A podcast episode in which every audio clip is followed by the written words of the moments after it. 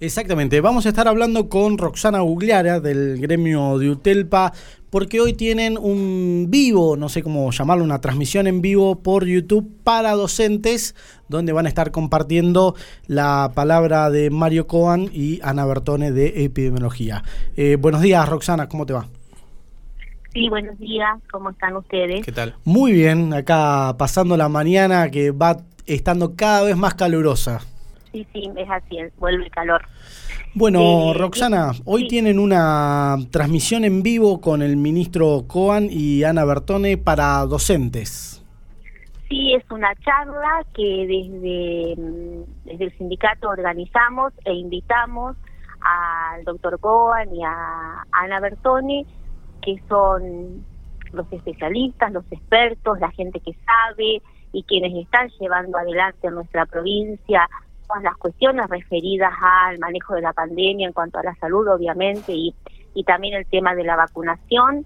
Y bueno, dado que el ciclo lectivo 2021, en, unos días más, estaremos ya este, trabajando, eh, nos pareció muy interesante y muy importante tener su palabra y que las y los docentes puedan sacarse las dudas, hacer consultas respecto de todos los temas que ocupan y preocupan en este contexto de pandemia, más teniendo en cuenta el inicio del ciclo lectivo 2021, ¿verdad? Justamente eh, la, la charla se llama Escuela en contexto de pandemia 2021.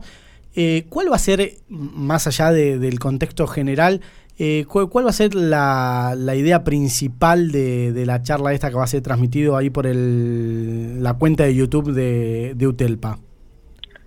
El objetivo es, bueno, que, los, eh, los invitados puedan contextualizar la situación, explicar, eh, dar eh, información y datos respecto de, la situación en la provincia, de cómo, bueno, seguir hablando de, la prevención y el cuidado y fundamentalmente poder hablar de la vacunación y este, despejar dudas, temores, inquietudes porque bueno, sabemos que mm, circula mucha información, alguna por, por diferentes medios, redes, eh, la comunicación es, es muy diversa en esta época, ¿no? Y por lo tanto, por ahí hay información que circula que no es la correcta, que no es la científicamente este, adecuada. Entonces, creemos que es muy importante tener de primera mano este, información para llevar tranquilidad, para despejar dudas, consultas. Así que sobre eso va, va a girar el torno de la charla, porque lo que nos interesa es la participación también de quienes estén interesados, interesadas y, y participen. Así que para nosotros como sindicato es una charla muy importante y, e invitamos no solamente a las y los docentes que sigan la transmisión por nuestras redes, por YouTube, por Facebook de UTELPA, sino a toda la comunidad, porque creo que es un tema que nos involucra eh, más allá del sector docente a todas y a todos. Eh, el gobernador hace un tiempo atrás había dicho que quería empezar las clases con todos los docentes o la mayoría de los docentes vacunados. Esto se fue extendiendo un poco mm, por cuestiones ajenas a la provincia pero mm, esto también da pie a poder informar más a los docentes sobre estas cuestiones. Y mm, ayer cuando concertaba la entrevista con vos me preguntaba, me preguntaba yo mismo cuáles son las dudas que, que tienen los docentes referente a la vacuna que les transmiten a ustedes y que surgió esta charla, ¿no? Bueno, las dudas este, que, que por ahí escuchamos y que nos transmiten, con esto que vos decís que se ha postergado, bueno, es ajeno a, a, la propia provincia porque eh, la llegada de la vacuna están siendo de determinada manera y bueno, cuando vayan llegando entonces se va a ir organizando, ¿no es cierto? Pero las dudas más frecuentes es eh, quiénes se tienen que vacunar, quiénes se pueden vacunar, quiénes no, eh, si hay, eh, efectos adversos de la vacuna, eh, dudas que, que bueno, que, se generan y que es importante evacuarlas porque porque estamos absolutamente convencidos de que tenemos que vacunarnos, que es importante generar esa, esa situación de inmunidad este, de la población para empezar a resolver el tema de la pandemia, porque hoy por hoy estamos inmersos en la pandemia y eh, lo único que, que, teníamos hasta hace un tiempo para protegernos son las medidas de cuidado que tenemos que seguir teniendo. El distanciamiento social, el uso del barbijo, el lavado frecuente de manos, la ventilación de los ambientes, todo esto que ya toda la comunidad, toda la sociedad conoce y que aplica, entonces este, ahora está la vacuna. Bueno, es importantísimo que nos vacunemos y que despejemos todas dudas y todo temor para que esto realmente se, sea efectivo y para que las personas se anoten en el registro único para vacunarse de tal manera que cuando comience la vacunación más masiva la gente ya esté inscrita. Todo esto es una tarea de información, de, de concientización, de mm, eh, que tiene que ver con políticas de cuidado y nosotros como sindicato estamos este muy trabajando muy activamente porque creemos que esto tiene que ser así. Eh, Roxana, estamos a pocos días de empezar eh, la semana que viene, el 8 de febrero empiezan a ir los docentes a las escuelas. Se va a hablar también en esta charla de los protocolos o la forma en que hay que manejarse. Nosotros venimos, seguramente un tema que, que puede llegar a salir, pero nosotros ya venimos trabajando desde la COMISET, que es la Comisión Mixta de Salud y Seguridad en el Trabajo, desde el año pasado con los protocolos que están en vigencia, el protocolo que está en vigencia, y esa misma, esa misma normativa es la que se va a utilizar para la vuelta a la escuela, que no es masiva, que es focalizada, que es gradual, que no es que mm, desde la COMISET, es la Comisión Mixta de Salud y Seguridad en el Trabajo, durante todo el año pasado se trabajó este, para, bueno, eh, tener un protocolo que mm, garantizara una vuelta a la presencialidad de manera segura y cuidada, y ese es el protocolo que está en vigencia, y de esa misma manera y utilizando ese protocolo es que volvemos este, a las escuelas, una presencialidad que es focalizada, que es muy gradual, que no es con todos los alumnos ni con todos los docentes. Perfecto. Eh, sí, Roxana, ¿qué tal? Buen día, Santiago te, te saluda. Eh, sí, ¿cómo estás? Buen día. Bien, te cambio un poquito de, de este tema puntual, eh, pero en cuanto a las escuelas hogares que hubo conferencia de prensa y, y, también informaron lo que se estuvo trabajando con el ministro Macione.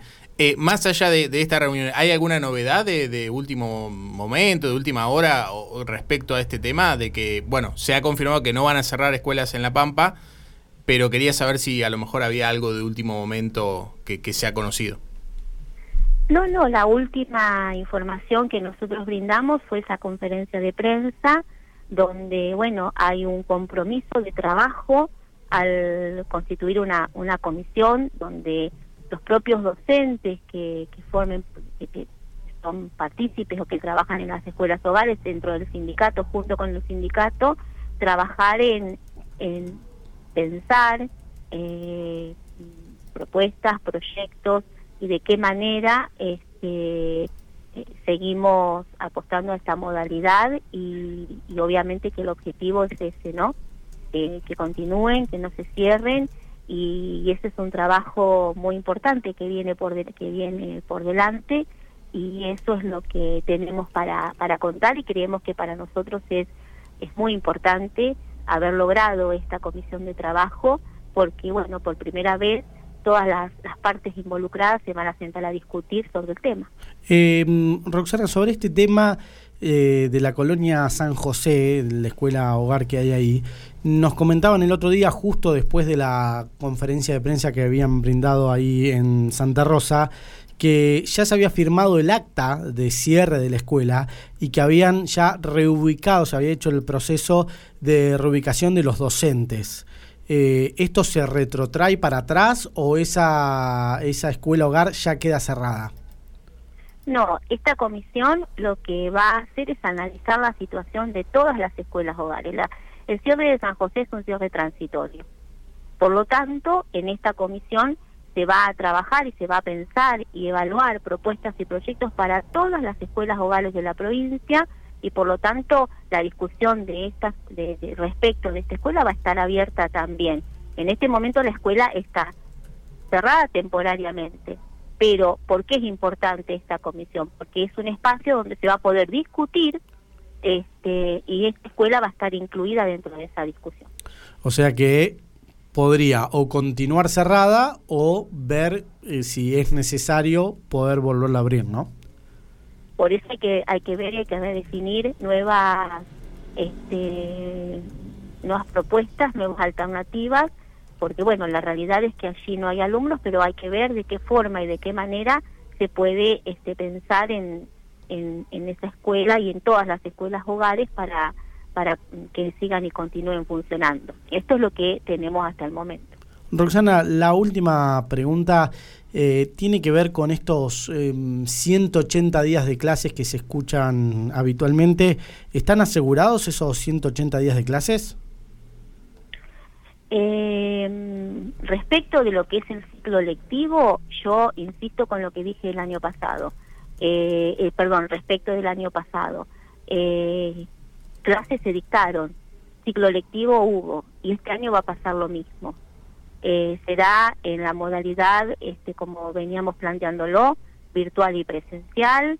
Veremos cómo avanza el tema de la pandemia, de la vacunación, en, el, en todo el, cómo continúa en el año, pero se garantiza, el ciclo lectivo se garantizó el año pasado, las y los docentes los garantizamos trabajando desde la virtualidad, luego desde la presencialidad a la virtualidad.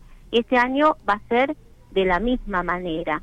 Eh, pensar que porque la escuela no, es, no está abierta en su totalidad como nosotros la conocíamos antes, eh, con toda la presencialidad plena, eh, pensar que esa situación hace que no haya ciclo lectivo es un error, es un error muy grande, porque sinceramente tanto el año pasado como este año, segura, el año pasado hubo, se llevó adelante el ciclo lectivo, se dictaron clases y este año va a pasar lo mismo de manera diferente y sí, estamos atravesando una pandemia que modificó la vida del el mundo, no solamente de la provincia de La Pampa y del país, donde lo prioritario es cuidar la vida, cuidar la salud, cuidar y cuidarnos. Entonces, desde ese lugar pensamos este, la escuela y la educación en este momento, así que eh, vamos a tener ciclo lectivo. Muy bien, muchísimas gracias Roxana. No, gracias a ustedes.